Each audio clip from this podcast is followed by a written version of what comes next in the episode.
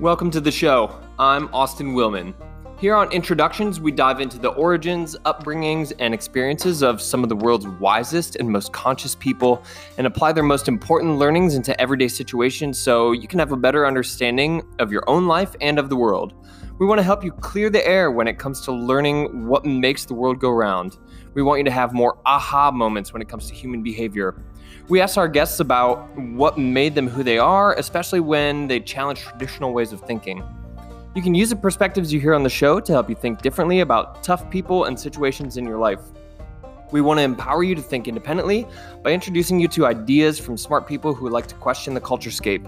We want you to become a more interesting person. If this is your first episode, we've heard from yoga masters to high level strategy consultants, connectors, innovators, and disruptors to find out what makes them all different and what makes them similar. We share practical tips to improve your relationships, self love, networking, public communication, and career. So, if you're open minded and you love to learn about humans, you're in the right place.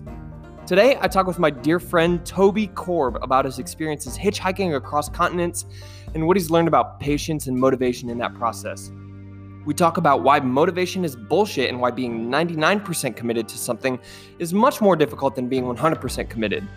He shares his insights on what to do when you feel you're slowing down in your life or your career and how you can actually create even more positive impact in the world when you overlap your skill sets. Toby is one of the smartest people I know, and his wisdom is paired with kindness and mindfulness, and he has a great sense of humor. I, I just love our conversations. It's always a pleasure to have him around. I think you're going to love this episode. So thanks for being here, and here we go with Toby Korb.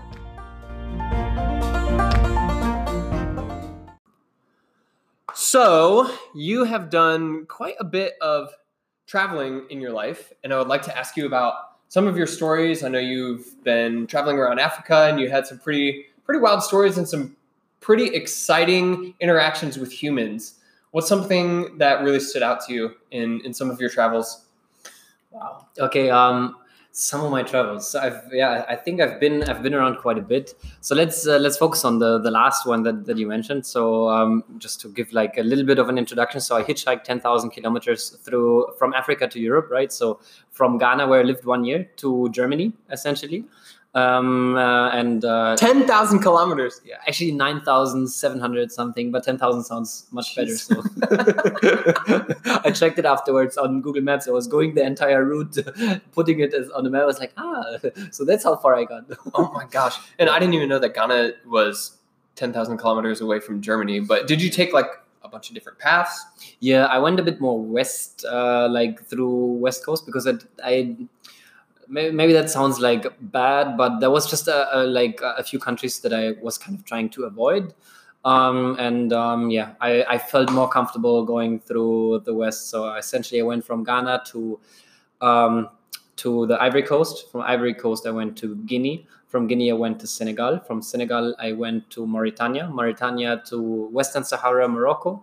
Then from there to to Spain, France, then funny enough to the Netherlands and then Germany, which didn't make sense. But I just ended up randomly in a guy who went to in, a, in, a, in the guy's car who went to the Netherlands. What's something that you learned from hitchhiking all those miles? I mean, you had to have you had to have gotten in cars or buggies or ridden on people's backs like what a hundred times. Yeah, I, th- I think now now thinking about it, i think there's two things that stand out. Like also coming back to your initial question was something that i that i've learned about and uh, something that's connected to the human experiences. So i think something that has overwhelmed me is the is the kindness and the genuinity of uh, of especially uh, the the less um, uh, financially affluent people in africa compared to for example traveling in europe. So for example the amount of times that i um, that I was just in someone's car who then invited me to come to his house, just stay the night. Like literally, I, I think I, I, just told you like 10 minutes ago, right? Like in uh, when I was traveling in Africa, I spent like uh, quite a, a sum of nights, right?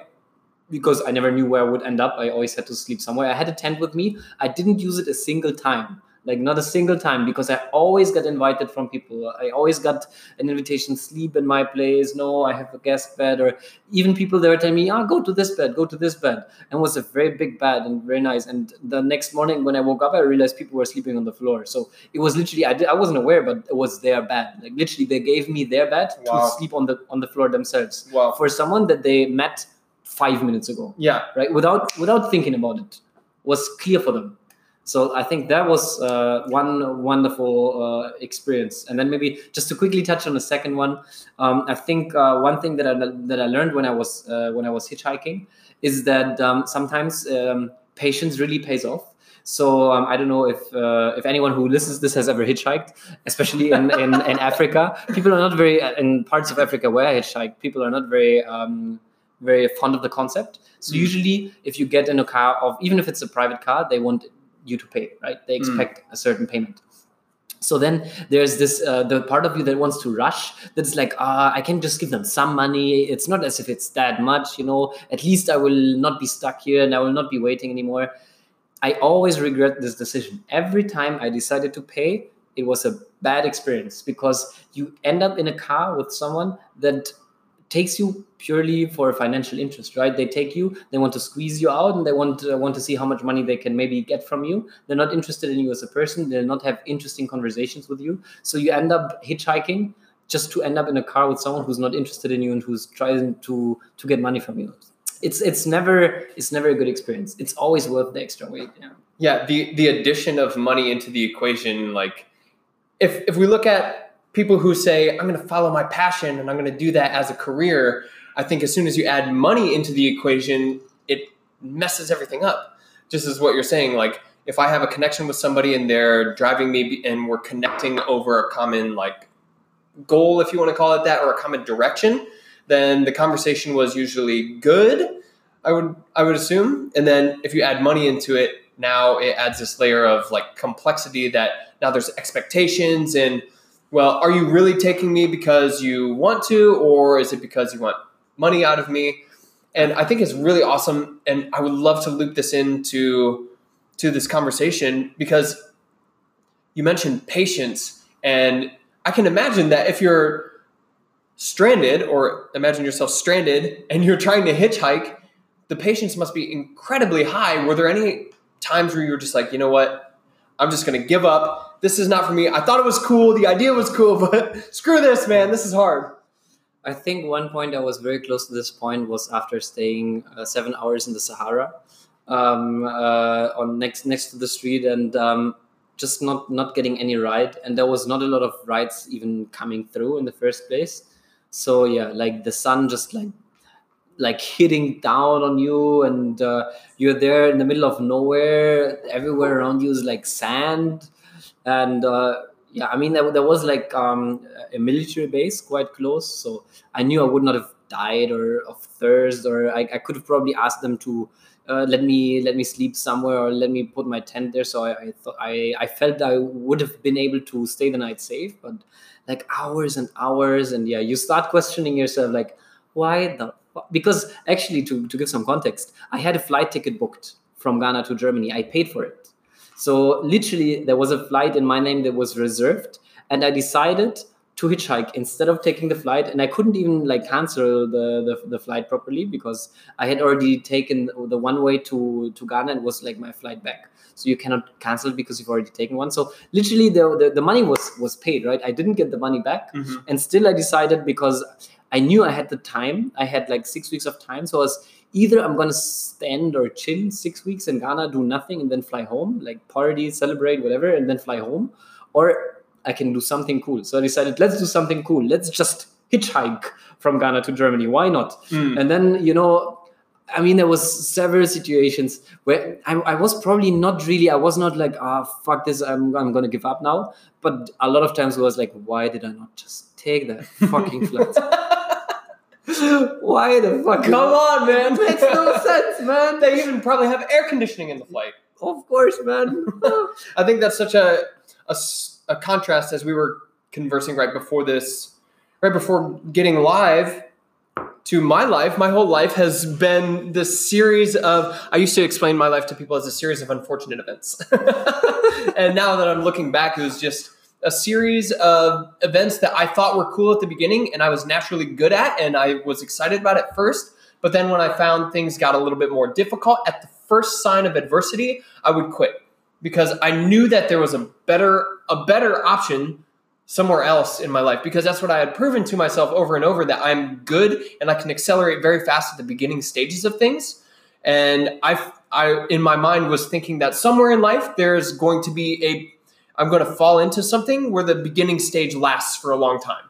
And I would just be really good and I will continue to accelerate at the same pace and that's that's going to be my thing. That'll be my superstar thing. But I haven't really had the patience to to stick with something, especially when things get difficult.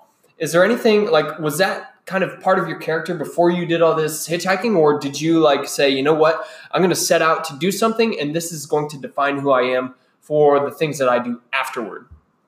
So uh, just just let me rephrase the question to make sure I understand you properly. Yeah, yeah. So are you saying?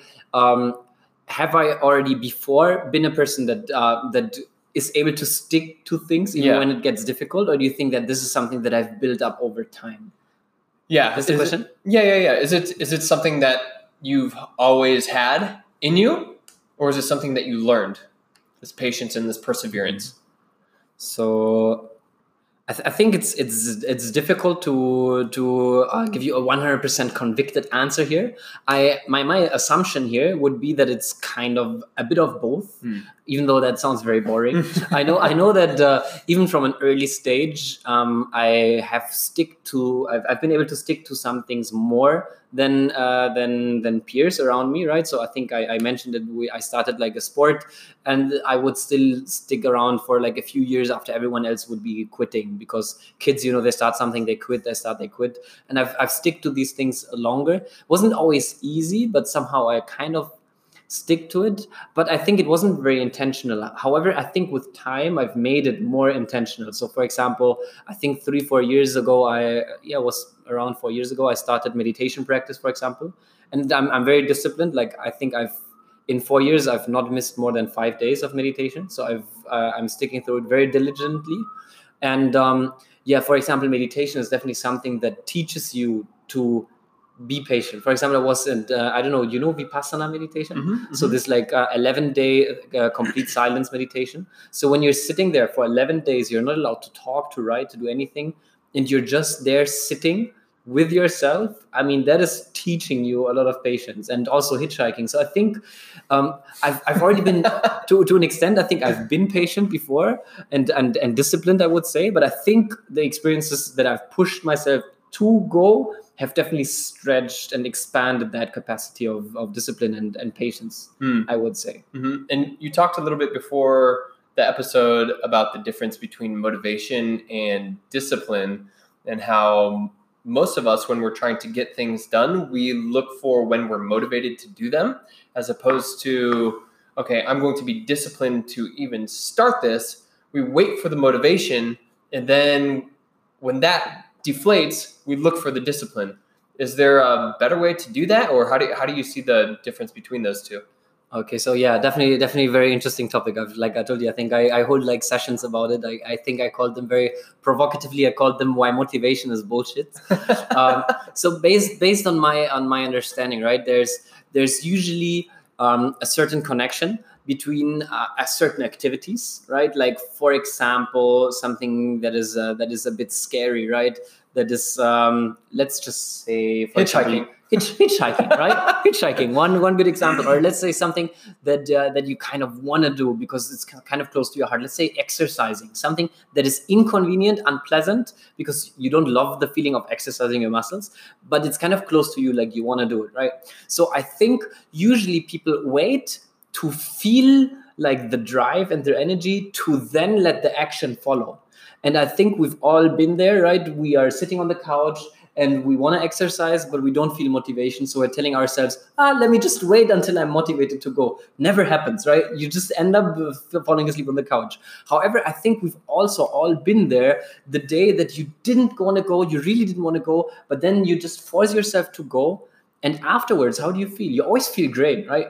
After coming from the gym you're never like oh man i still feel so down. No usually like even in the gym you're like yeah man like i love this. This is this is good. Thank thank god i, I actually came here and i'm and I'm, I'm pushing it. And same with hitchhiking. When you do something that's scary either you wait for this push and then you start it or even though you're scared as fuck and you don't know what you're doing you just start moving and the fact that you started actually causes a kind of excitement. So I, I have heard this concept somewhere like instead of waiting for the emotion and then letting the action follow, you can just start the motion or the action and then let the emotion follow. And that's mm. I think a concept that um, mm-hmm. that's been very important to me that I try to remind myself of whenever I don't feel like doing something. If I know it's close to my heart, I just try to overcome this initial like um, barrier breakthrough because I know and I'm telling myself, dude, once you start, you will love it. You, mm-hmm. You'll be excited that you started and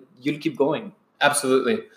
One of the concepts that I'm I'm thinking about lately is this concept of, or the the law of diminishing returns. Mm-hmm. How like when you first start out with something, the gains that you see from doing it are much larger, and the more you do it, the less gains you see, and the the acceleration is so high and this is i guess what i've experienced is this law of diminishing returns when i start in something if i start at a job that i've never done the first day that i do it my results are infinite since i've never done it i've started from zero anything that i get is infinite right but the next day from day one to day or from day two to day three maybe since i've done it one day now my results only improved by 50% and then day three to day four less and less and less and then as we go on, now in my day to day job, the improvements might not even be noticeable.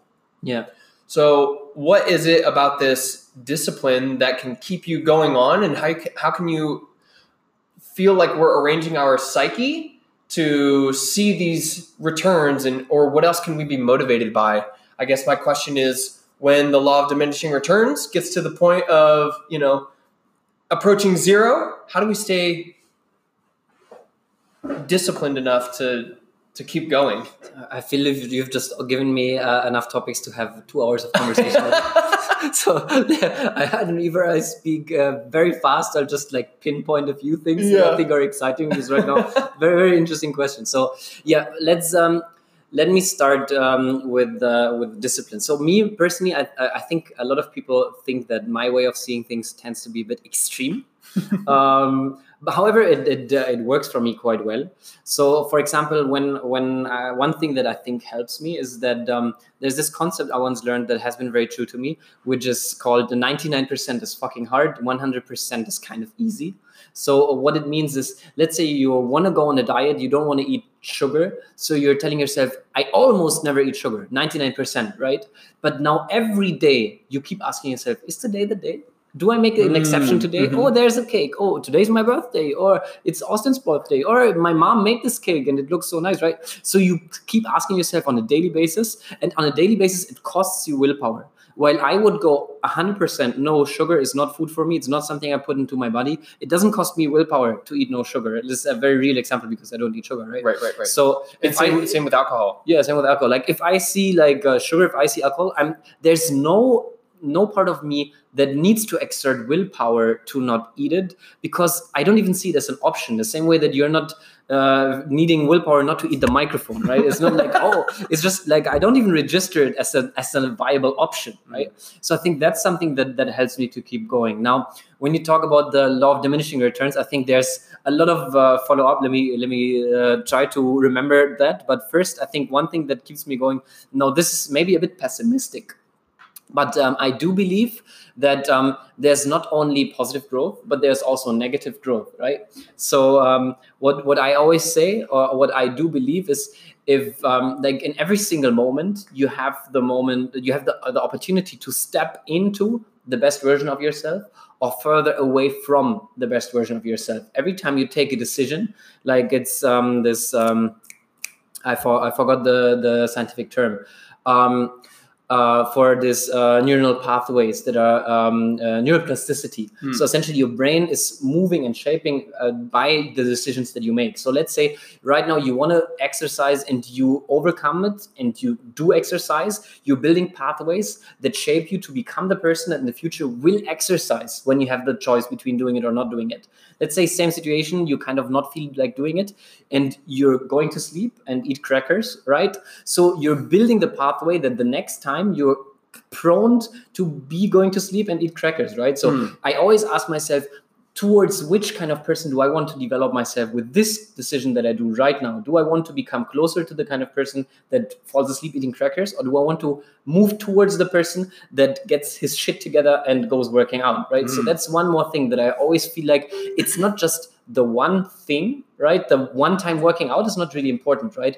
But becoming the person that is working out when he, or that is doing things that need to get done that when you actually want to get something done that is invaluable right? Mhm, mhm. and then also maybe just uh, to quickly uh, uh, finish on that uh, point um, if you don't work out for three weeks it's not like you're starting from where you were three weeks ago. It's like you start where you've been like five weeks ago right? Mm. because if you work out every day for three months and then three weeks you don't work out it's not like your muscles are just staying there right? They're, they you're losing them you're losing the capacity of things. So it's not like it's not only that you want to keep growing and you want to maintain the same kind of growth curve but it's also you don't want to lose all the valuable like growth that you've worked for before right?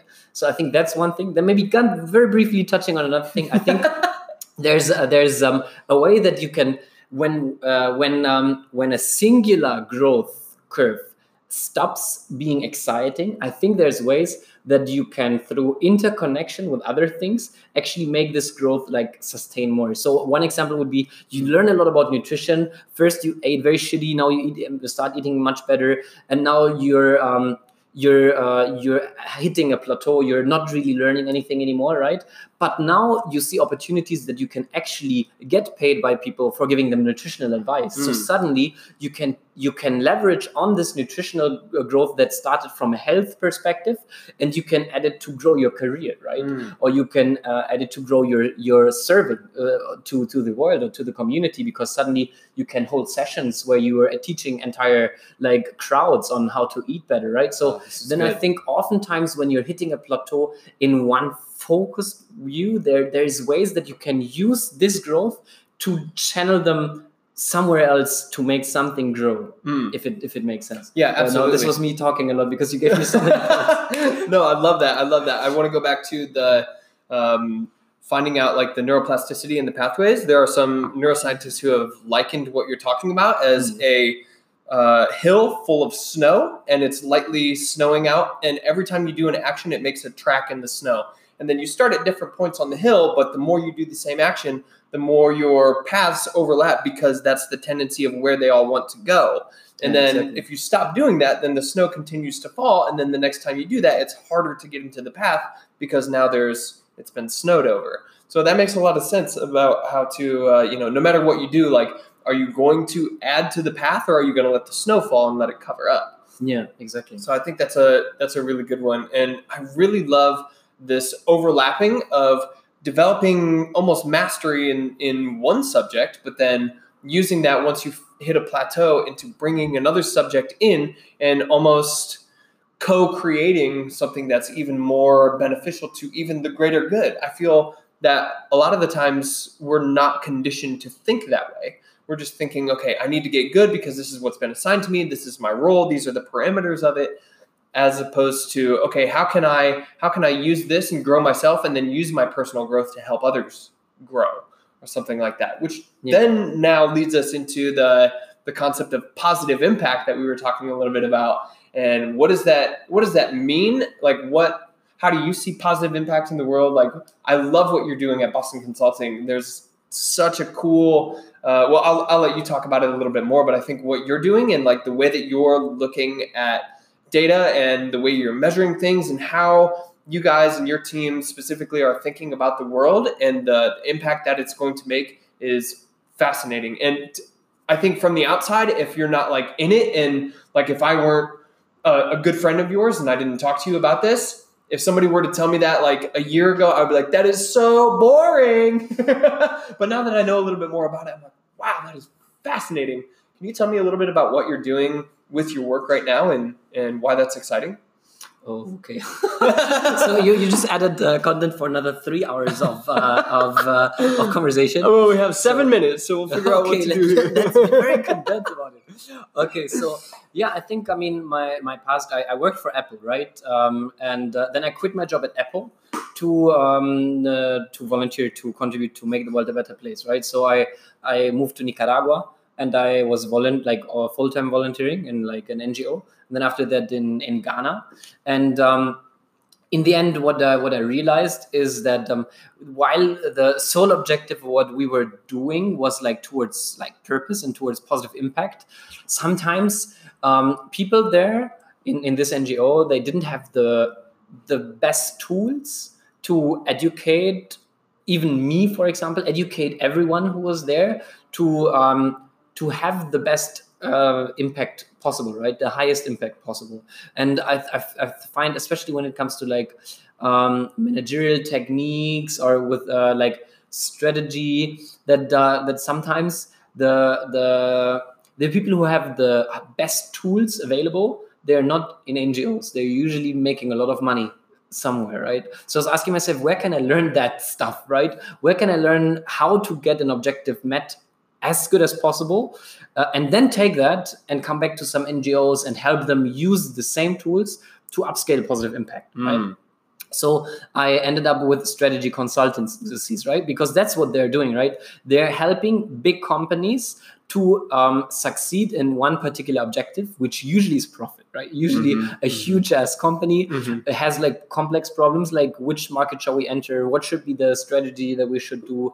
Um, how much money can we make from this? Shall we split our business or shall we keep one? Like, shall we expand? Shall we focus? So then they bring strategy consultants in who are like, who are kind of the, the guys who are providing the tools and the brains to to crack that problem provide a solution and uh, and then these companies say thank you and make a lot of money through that solution right? So it's like if these solutions these tools um, are able to make uh, like millions and billions of, of money it's just one objective right? The question is an objective. The resources are similar. You have a set amount of people a set amount of information a set amount of uh, capital right? And you want to get to an objective. If that objective is profit or if that objective is positive impact in whichever way you frame it you're always using the same resources and trying to maximize an output so that's that's why I, I came to uh, apply for consulting companies and why I'm now working with Boston Consulting Group, right? Um, but yeah, I think my um, um, maybe just uh, how, how do I feel about positive impact? I think one uh, thing that is that is problematic for me right now is how do I even define positive impact? It has become very difficult for me. For example, I was never very excited about finances. I was always excited about education, about personal development, increasing your consciousness. But then you look at the statistics and you see that every single poor country in the world, people die young and people have shitty access to education. Every single rich country in the world has solid education and people live solidly long, right? Some are always obviously doing better than others in, in both categories, right? But there's not a single single like really poor country that has better life expectancy in education than any rich country right? So you're starting or i started uh, questioning this like do i really want to work for an ngo that is solely focusing on a non-economical aspect such as education or something um, and losing out the economical aspect? Yeah so i think that is uh, uh, like the, the big puzzle that i'm kind of trying to solve like and even how do you define positive impact. What's the impact that you want to have? I think that's already if i if i answer this question for myself i'll be very happy already. And i'll tell you what we should do. We are going to cut this here and start another one because this is like this is the juice i feel like. So stay tuned for the next episode with my friend toby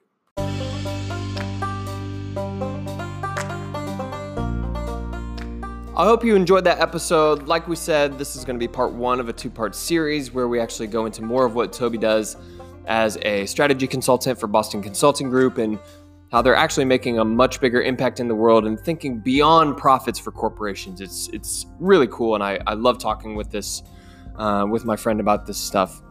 If you'd like to learn more about me, you can find me on Instagram at Intro to Austin or on Facebook. Austin Willman is my full name. I'm always happy to hear about how this show impacted your life and to get feedback, of course. I'm always here for you. And remember, we make the world a better place through introductions.